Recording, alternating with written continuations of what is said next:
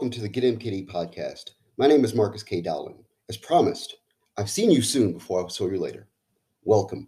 I'm a creator, curator, innovator, and iconoclast. On this show, in 30 minutes or less, we solve for a future we love by obsessing over the past and appreciating the present. In this episode, we discuss the OnlyFans revolution. Now that we've set the stage, a bit of backstory. Uh, amongst the many things that I write about. Uh, sex work in the sex industry. Industry, meaning the business of having sex, not necessarily the salaciousness of having sex itself. Uh, it's the one of my favorite things to to pontificate about, especially in regards to the coronavirus pandemic. Uh, when COVID hit in March, the first thing that I realized, uh, mainly because I work in and around uh, sex as an industry so much was that there was going to be a significant boom for this industry in the sense that once people got past you know the lack of toilet paper and once they got past the the the lack of going into their traditional workplace and then going into you know a lot of their favorite haunts you know the supermarket the bar the nightclub so on and so forth uh, there was going to come a moment at three o'clock in the morning where they were laying in bed alone and there's something that they hadn't done in weeks in or months that they had suddenly missed very much. And that meaning erotic touch or sexual companionship.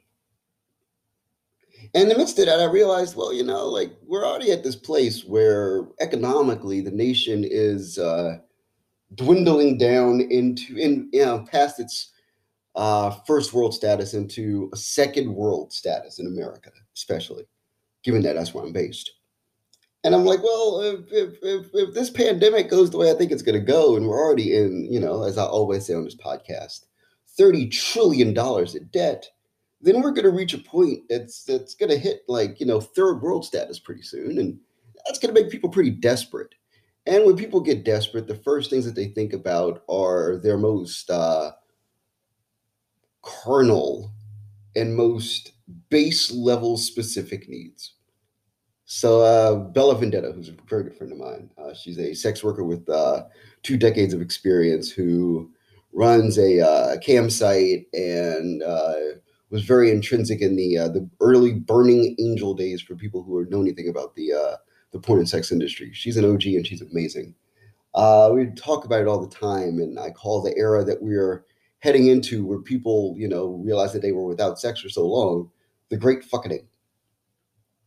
So I saw this this uh, the the predecessor of that, which is the great non fucking, uh, forthcoming very soon. And so I was like, okay, so when this happens, all of the traditional sex sites are gonna, you know, experience a a, a magnificent boom in traffic. So all of the Chaturbate and MyFreeCams and all of those kind of like third person sites where people are able to engage with sex workers virtually are going to explode. But then we're going to go past that, and there's going to come a point where people are going to need eye to eye, one to one, person to person, interpersonal connection that is directly sexual. And we're probably going to get past the point where even dating becomes something that becomes very quickly antiquated because you want to get past the the, the foreplay and right into the the actual act, for lack of a better term. So into that conversation enters OnlyFans. Uh, OnlyFans is a site that for uh, people who are uh, independent creators and sex workers, a site that's been known about for quite some time. Uh, OnlyFans has been around since 2016. It was uh, started by a gentleman by the name of Tim Stokely, based out of the UK, and uh, he owns this company called Fenix International Limited not much is known about them, but a lot of these uh, sex sites, like Pornhub's owned by MindGeek, and MindGeek owns a bunch of different sex sites. So, in the sex industry and in the industry of independent creativity, the parent company, shell company, uh, not very much is known about them because typically there are a lot of very wealthy people, extraordinarily wealthy people, who are investing into sex or independent creatives as a way to, uh, you know, sometimes to avoid taxes or to be able to you know create an independent revenue stream outside of their first party business so OnlyFans has been around And private membership sites in the sex industry have been something since uh, the end of the golden era. So in the, uh, the, the late 90s or so. And then when the uh, dot com boom occurred in the early 2000s, there were people like Danni Ashe, uh, D A N N I A S A S H E, Danni Ashe, who uh, Danni.com, Danni's hard drive, uh, became huge superstars in this era because the uh, the internet opened up the ability to have uh, some level of obscurity regarding your your your personage uh, and signing up for these sites and having access to content. And then as the streaming boom occurred, the first streaming boom that is, that's the uh, the, the real player to lower quality MP4 files to the initial boom of places like Hot Movies, where I write, uh, where you're able to access uh, very pidgin forms by comparison now to you know 1080p and 4K film being easily streamable online, of being able to have access uh, directly, quote unquote, to sex and sexuality. So this has been a thing for a while. But the thing with OnlyFans is that you know, like that membership model reached a point where you needed to be able to oversaturate the internet at the same rate that sex work and sex workers were oversaturating oversaturating the internet. And uh, this occurred earlier in the era of Twitter, where you could easily, you know, like flip a video and put it up online and cl- add sites like and sites like Clips4Sale, which have been around for you know almost 30 years now. And in that sense, like you're able to directly access content again. So when COVID became a thing and when joblessness became a thing, when you know 20% of the American population was without jobs within 60 days, and you started to see women, especially uh, gay men, there's a boom there too, uh, going to OnlyFans to begin to, for lack of a better term, prostitute them, prostitute their content for immediate wealth. And the, the numbers have been absurd for some people. Uh, there are OnlyFans creators. If you dally in, if you dally into that level of the internet, you see people who are OnlyFans creators who will post on their their profile that they are in the 0.39 top percent of OnlyFans creators. And then there are people who go even further is to show their their receipts, their earnings per month on OnlyFans. And there are people who earn forty thousand dollars a month from membership subscriptions and tips. Yeah, we're currently in uh, Washington D.C. right now, and ever since the uh, the insurrection there have been cops moving all around the city. So don't mind that. But uh, I want to keep this real. But in any event, we're at a place now with uh, this where, as we emerge from the pandemic, people are still staying on these sites. And whether you're thinking about working from home as opposed to, say, having a fan site where you post, you merely, quote unquote, post salacious photos of yourself, and you're able to earn roughly half a million dollars in a year if you extrapolate, say, forty thousand dollars a month over a, a, set period of time, then then that's crazy. Like that gets to a certain level. Uh, regarding OnlyFans as well, the real boom occurred when Megan Thee Stallion uh, released her uh, remix of the song "Savage" with Beyonce, and Beyonce said that she would start an OnlyFans.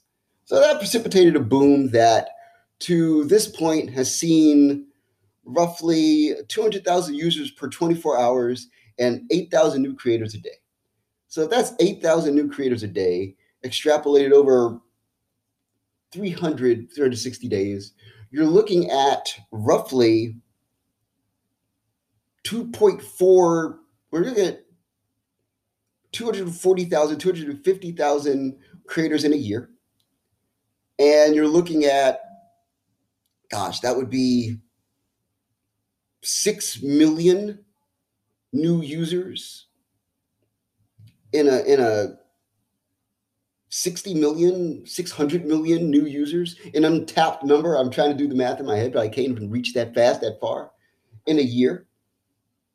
And when you consider the fact that there are 330 million people in the united states and that includes children so we'll make that number 250 240 million in regards to grown adults. And then that's you're looking at now a globalized population of people. You're looking at probably one in every hundred people in the world has had some access to OnlyFans in the last year. So that fundamentally changes everything. And when you think about the idea of people selling themselves sexually, namely, uh, OnlyFans is also popular in the fitness community, which also involves a lot of body modification and body positivity, and also body attraction in the sense that you know people are being titillated by somebody who's in absurdly physical, great physical shape. There is a fetish subset that particularly looks at that and gets particularly aroused, and I'm sure that OnlyFans for them right now is an incredible time. So eh, you have musicians who are OnlyFans and so on and so forth. But there is a large and the most exciting quote unquote population would be people who are using OnlyFans for selling uh, sex and sex related content. Uh, to this level, before we go to commercial and we get to the commercial break and we go after the commercial break, in uh, the midst of COVID, uh, Bella Thorne who's a model and Instagram, Twitter, YouTube celebrity, she set an OnlyFans record when she earned over $1 million within 24 hours of joining the platform in 2020, in August 2020. And she earned more than $2 million in less than a week. And uh, ultimately, what she did is that she promised nude photos for $200 so you could tip an OnlyFans, you know, creator for more explicit content or more involved content if you're talking about something that's not sexual. But instead, she only provided pictures of herself in lingerie, which you could pretty much find anywhere on the internet. Uh, this demonization charged, caused a lot of chargebacks to the platform, which, if you know anything about uh, retail, the last thing you want to charge backs. If you know anything about like nightlife, for instance, I worked at you know Decades nightclub for three years in the middle of downtown Washington D.C. And the one thing that we hated was having to do chargebacks from people that would buy a thousand dollars worth of alcohol and then charge back a thousand dollars worth of alcohol, claiming that they were too inebriated to know how much alcohol they had purchased. Of course, that's a lie, but it is what it is. So you have to, you know, honor that chargeback. And you have to, you know, do the research on that chargeback. So we get to a point where for OnlyFans that was problematic and difficult. And they ultimately, you know, have set standards now about the amount of tips and the amount of chargebacks. And uh, that, that creates an workable ecosystem for sex work in the modern age, but and also for content creation in the modern age. But what does that say about people who are legitimately using this as a sex work platform to do, you know, legitimate, beneficial, holistic, good, decent work in relation to people needing to have that personal, emotional, carnal connection during the worst global pandemic in the last probably thousand years of you know humanity so let's uh, think about that and we'll uh, come back to this after this commercial break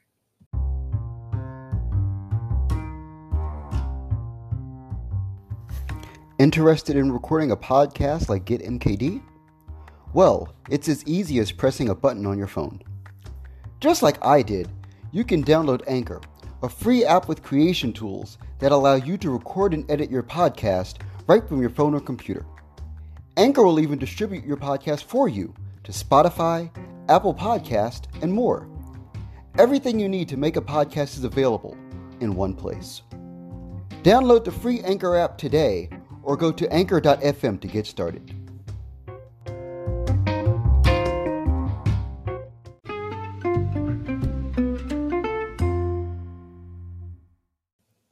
And we're back. So, in relation to this OnlyFans issue where everybody's getting online and everybody's engaging in, you know, some sort of level of sexuality, I think that's the big problem with OnlyFans that people have. I think also people have an issue when, you know, content creators who, you know, like Bella Thorne are misappropriating the platform that's problematic too. And even deeper when OnlyFans is a platform is earning revenue in excess of what is that number? That number is currently, we're looking at roughly $1 billion in value at $725 million of payouts to 24 million users. So when you're looking at people exchanging literal billions of dollars, and on top of that, the trickle down to the creators who are, you know, literally putting their bodies on the line, being so separate but equal to the people that own the platform, there's there's something to really consider there. Uh, at some point, you have to think about the safety and sanctity of the uh, the industry of sex and sex work. Uh, to me, this is reminiscent of the golden era, where you go from 1969, where you have low budget independent creators creating, you know, artful sex work uh, as filmography, to a point by the early 1980s, where you have $10 million budgeted, mass marketed films being, you know, put out into the universe and competing with, you know, other industries. Uh, I'll put it like this OnlyFans is worth one fifth as much as the Dallas Cowboys. The Dallas Cowboys of the every Sunday afternoon seen as seen as sports as religion National Football League. So on some level, we we lose something in that, in the sense that if you demonize people who showcase their bodies artfully versus you know people who crash violently into each other to the point where they become CT become you know concussive traumatic encephalopathy patients then where's the issue? Like when people for instance with OnlyFans are very concerned about people who are parents being on the platform and how their children will perceive them. And even deeper the idea that people who are sex workers have some level of horrible childhood trauma or were mistreated sexually or have you know some level of angst in their lives that has led them down this you know primrose path to terrible uh, you know immorality that's not necessarily the case I, think the one thing actually that comes out of this OnlyFans conversation, uh, when you think about things even deeper and past COVID, is that when you look at OnlyFans, you compare it to a pandemic. Uh, the pandemic flattened earth in the sense of it created a unanimity of importance in relation to commerce There's something about watching a football game with no people in the crowd and wondering how the NFL makes money. There's something about seeing 90% of America's restaurants close and wondering how the restaurant industry stays afloat. There's something about seeing a demagogue as president for four years and then wondering how American democracy survives when we've literally invalidated it. There's something also then to the notion of if people are willing to spend a billion dollars on just merely one site alone, and overall $250 billion on sex as an industry that's goods, supplies, acts, and services combined, then aren't we all looking at things that are one and the same? Have we reached the point ultimately where commerce trumps, for lack of a better term, our puritanical social values? And if commerce has trumped our puritanical social values, then what does that say about America overall? What does that say about the notion of this nation that was built upon something that is, on many levels now, thoroughly invalid? Uh, these are these are lives and half truths that we continuously tell ourselves about what's good and what's bad, what's what's what's decent and what's indecent, what's uh what's moral versus what's immoral. And into this plat into this uh this situation, how then do we value the connectivity of sex? Uh, in, a, in an era where OnlyFans has, you know, grown to a platform that is worth a billion dollars, then where's the value in the interpersonal connection that we're going to all be having in a soon couple of months post vaccination?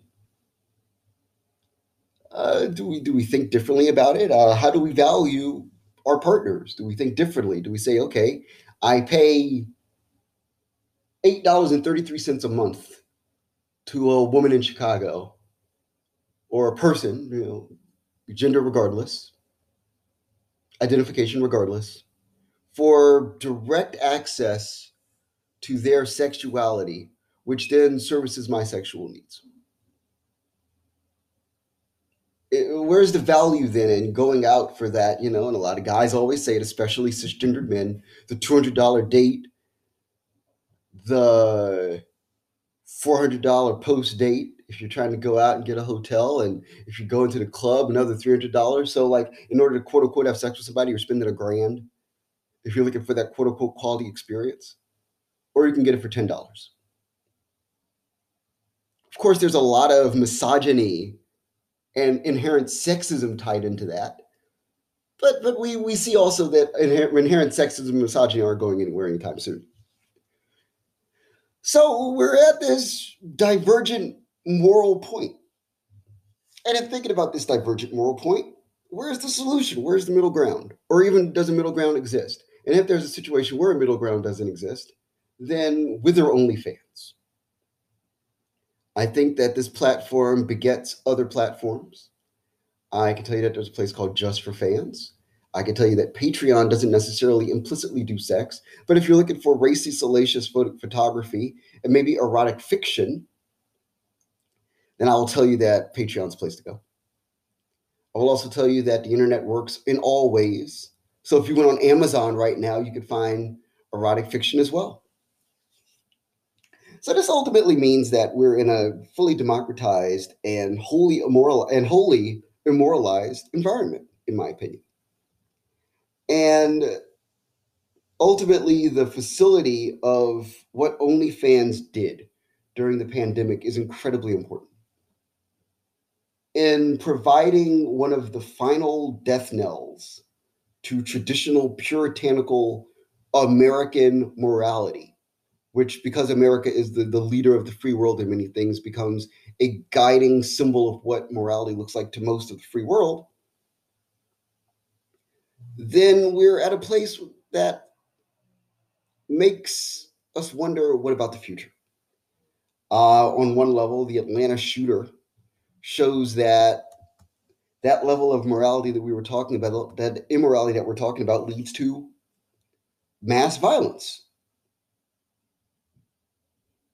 On another level, we look at social mores on, let's say, a site like Instagram, and we look at the sex and sexuality boom of $250 billion, where people are freely engaging in the commerce of sex on the internet in real time at unprecedented levels during a horrifying global pandemic with a virus that can almost immediately kill you.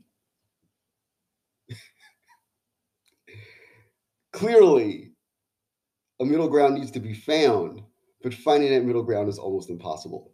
So then we think do we trend far to the left or do we trend far to the right? ultimately because I think that the kids, and kids meaning people under the age of 21, are far more liberal than anybody gives them credit for being. I think we're headed towards a situation wherein everything is headed towards that far left. I think we're looking at something that centers at liberal morality and then extremes itself into complete bacchanalia, something that resent, resembles uh, Malcolm McDowell's film Caligula on a daily basis. So, if that's not for you, then I, I would have nothing to say. I try to stay as quiet as possible for the immediate future of humanity because th- this is going in a direction and OnlyFans is only the start. So uh, if you're not hip to OnlyFans right now, you check out OnlyFans.com and you'll find everybody from Amber Rose and numerous musicians to your friendly neighborhood sex worker that's on your Twitter feed right now that your friend retweeted into your feed. It's a it's a different time. And into this different time, I, I, I fear that people are vastly unprepared for where this is all headed. So, in any event, you can find me at at Marcus with the CK Dowling on all social media, Instagram, Twitter, and uh, Facebook. And you can find the Get MKD podcast at Get MKD, G E T M K D, on Instagram, Twitter, and Facebook. And thank you so much for tuning into the first season. This is the 13th episode, and uh, we'll be taking a month break, and I will be coming back with something that's a bit of a remixed idea of what this podcast is. And I won't say anything about it now, but I'll tell you that you'll enjoy it. So, once again, uh, I hope to see you soon before I see you later. Have a great day.